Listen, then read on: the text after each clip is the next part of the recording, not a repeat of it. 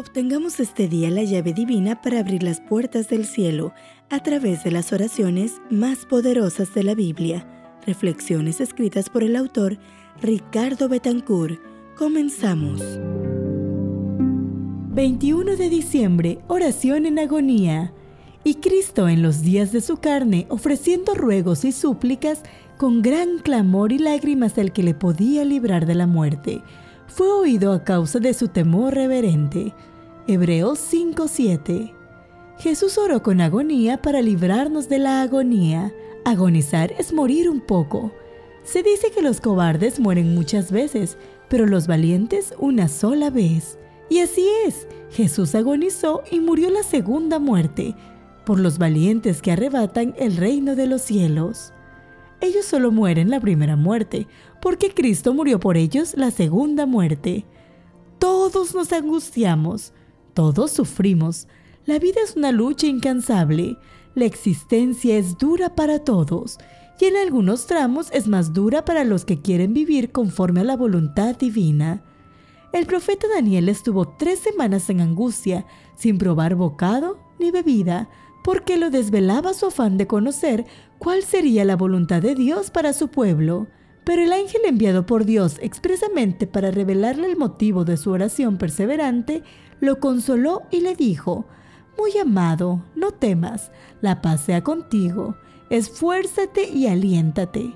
Nuestro texto es una pintura del Getsemaní relatado por los evangelios solo que ellos no son tan explícitos acerca del clamor y las lágrimas ofrecidas en esta oración de Jesús. La oración de Jesús lo muestra como compañero de nuestras penas y súplicas, como modelo de obediencia y sumisión al Padre. En los días de su carne, Cristo llevó todas nuestras tristezas con lágrimas, súplicas, en agonía, hasta la muerte, para salvarnos de la muerte.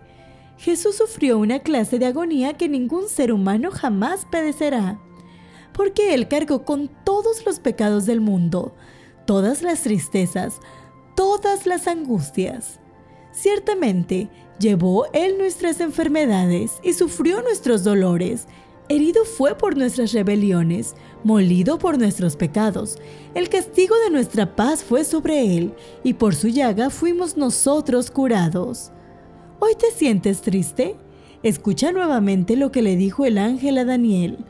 No te entristezcas, el cielo vela tus lágrimas. Tú eres de gran estima para el Señor. Ponte de pie y sigue adelante, porque Dios escucha tu oración a causa de tu temor reverente. Hoy tu oración puede ser, Jesús, gracias por agonizar por mí. Gracias por escucharme. Soy Keil Urbano y fue un gusto acompañarte en esta reflexión. Este audio es una producción de Esperanza Norte de México, traída para ti por Integrity, más que un servicio, un legado de vida. Integrity.